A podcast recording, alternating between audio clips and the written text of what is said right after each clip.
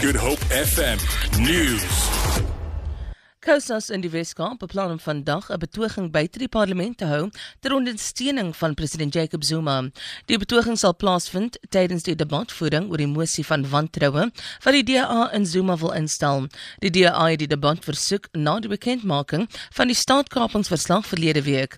Die provinsiale leier van Kousas, Michael Mayola, sê 150 leerders is geakkrediteer om in die galery van die nasionale vergadering te sit terwyl ander buite die parlement sal betoog.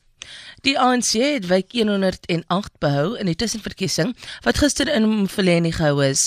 Die nuwe raadslid is Tembisile Batembu. Vyf partye het aan die tussenverkiesing deelgeneem.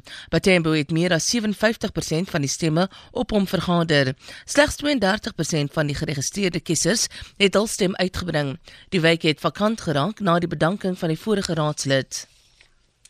Die inwoners van Bromwellstraat in Woodstock wat 'n uitsettingsbevel ontvang het om hulle huurhuise te ontruim, sê hulle is verlig dat die Wes-Kaapse Hooggeregshof hulle tyd gegee het om alternatiewe blyplek te soek.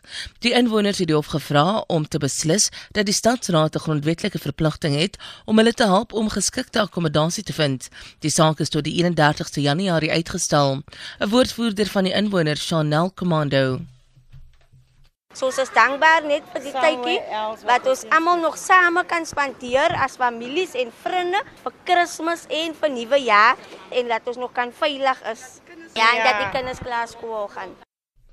Die eerste twee dae lange konferensie oor restituisie in Suid-Afrika het in Kaapstad begin met 'n bepeinsende toer van die kasteel van Goeiehoop wat self eens 'n simbool van onderdrukking was. Die konferensie word gesamentlik aangebied deur die Raad vir Geesteswetenskaplike Navorsing, die Stichting van Restituisie en die Kasteel. Bernice Mosberg Die konferensie is daarop gemik om debat rondom gelykheid, maatskaplike geregtigheid en restituisie aan te moedig. 'n Woordvoerder van die konferensie, Charlene Swarts, sê dit is tyd dat Suid-Afrikaners saam besluit wat gedoen moet word. Sy sê dit is nou 23 jaar sedert ons demokrasie in Suid-Afrika het en hoewel daar al groot vordering gemaak is, is die land nog nie waar hy moet wees nie. Berenice Moss, SAK Nuus Kaapstad. Kiba het aangekondig dat hy 'n week van militêre oefeninge gaan hou om vir vyandige optrede voor te berei.